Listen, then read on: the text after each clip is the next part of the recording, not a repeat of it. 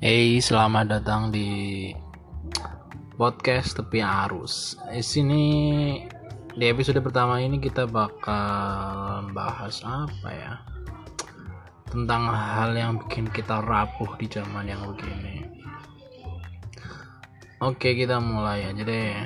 Apa sih sebenarnya alasan dibalik second account atau alter atau anonim? Ya, kebebasan bacot sih tanpa khawatir kena resiko dihibain, citra diri terjaga, dan sejenisnya. Intinya, ketakutan pada diri sendiri yang terimbas begitu terasa dengan konten yang 180 derajat beda. Kalau di akun yang nyata alim banget, bijak, jilbaban, eh di akun kedua binal dan hobi dugem Wow, ya nggak salah sih. Cuma sebenarnya dari mana sih fenomena kayak gini berasal?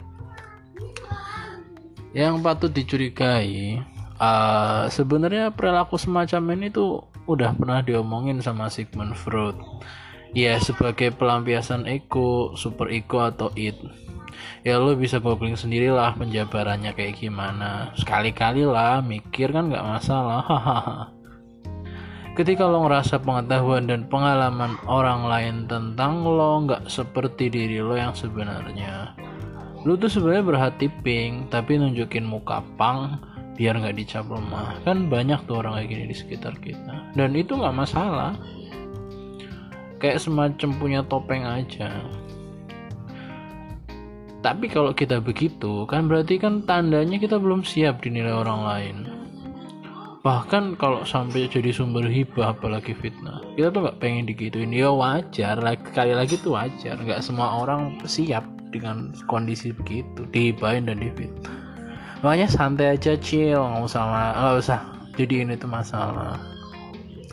Kecuali kalau emang udah sadar kalau mental kita kuat bagus stabil ya ya nggak masalah. Kalau misal kita udah siap melepas topeng kita itu.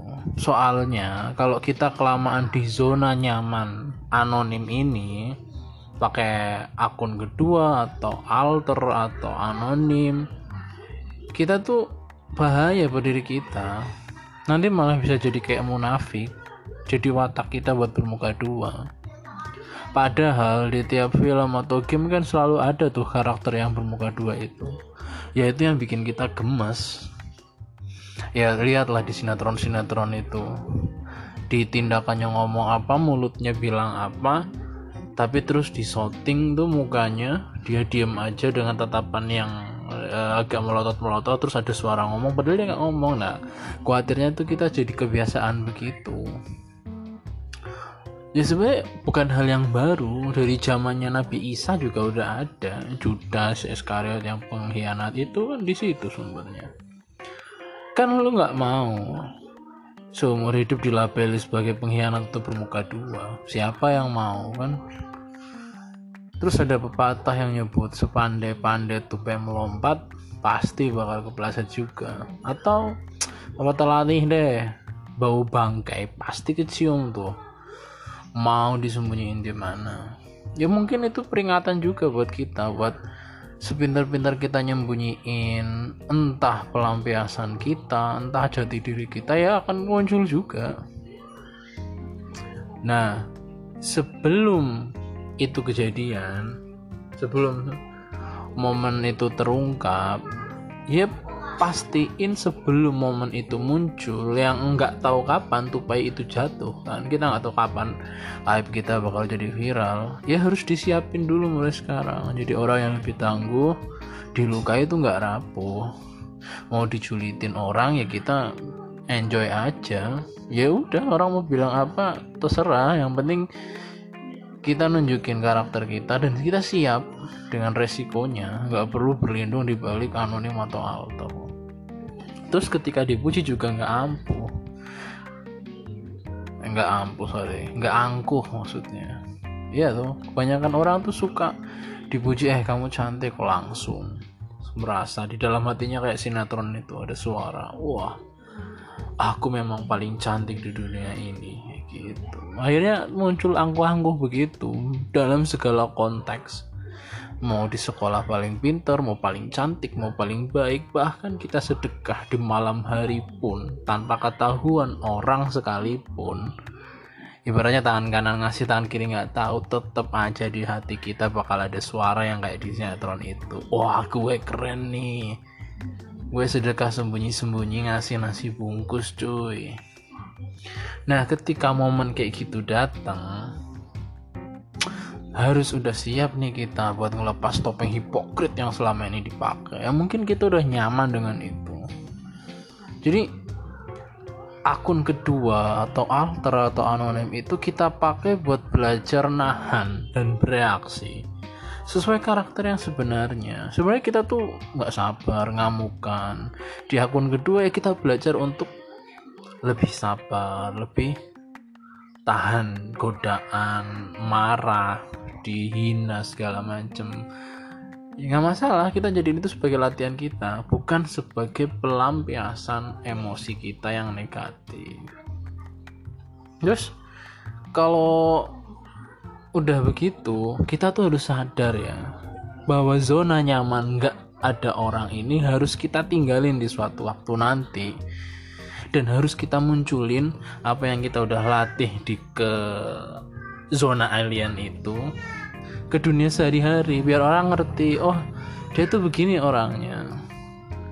Nah kalau di psikologi bisa jadi itu disebut fase unjuk diri udah berani apa deklarasi kalau gue tuh begini orangnya. Lu tuh begitu dan gue nggak peduli sama omongan lu. Berani tegas ke diri sendiri. Sebab dari fase denial tadi kita nggak menerima diri kita yang suka ngumpat misalnya. Padahal kita suka ngumpat. Ya harus dilatih itu. Dari denial yang tadinya kita stres kita sebenarnya marah tapi terpaksa sabar di depan orang. Ya nggak masalah hidup memang begitu. Sesuai umur nanti bakal kita makin menerima lah oh ternyata memang hidup di sehari-hari begitu adanya jadi ya ini semacam latihan aja dan gak ada yang salah di Mr. Queen deh contohnya di drakor Mr. Queen yang baru selesai itu kan pada akhirnya semuanya menunjukkan jati dirinya tuh entah si Byung In yang punya dua kepentingan masuk kekuasaan demi melindungi cewek yang dia sukai atau si pangeran adiknya Raja Jong Cheol itu kan sebenarnya suka sama selirnya si siapa lupa itu. Pada akhirnya di episode ke-20 kan si pangeran itu menunjukkan afeksinya perhatiannya ke selirnya. Ya kayak gitu kita gunakan waktu selama kita bersembunyi dari dunia itu buat mempersiapkan ketika kita keluar dari dunia yang kita nyaman kita udah siap. Di Twitter lain misal yang semuanya bener ribut politik segala macam kita berusaha buat tetap berkomentar dengan santun dengan objektif dengan logika. Padahal di kehidupan nyata kita gampang banget menghina orang lain.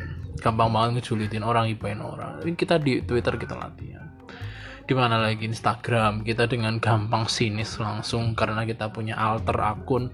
Akhirnya kita ngehina artis kita favorit kita atau haters lah. Kita berperan sebagai haters. Dari tadinya haters coba deh di akunnya kita berusaha jadi orang yang baik deh. Nggak masalah. Nggak usah ngerasa munafik karena pura-pura baik.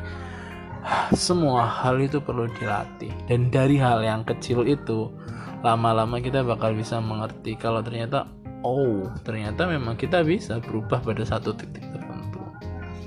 Oke itu aja. Gue harap kita semua bisa berubah jadi yang lebih baik dengan ladang bernama dunia alter, dunia anonim. Kita sebagai netizen bisa lebih asik menikmati hidup, nggak kebanyakan pikiran karena mikirin apa kata orang, tapi di sisi lain kita juga bertanggung jawab pada tiap pilihan kita di medsos sebagai netizen yang baik dan harapannya nih ya gue harap kita bisa jadi orang yang baik di kehidupannya oke gitu aja. Terima kasih udah dengerin. Sorry kalau gue banyak salah.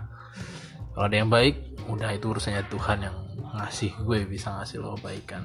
Cia kalau jahat jelek membosankan itu murni gue yang belum bisa ngomong baik. Oke, okay, goodbye. Thank you.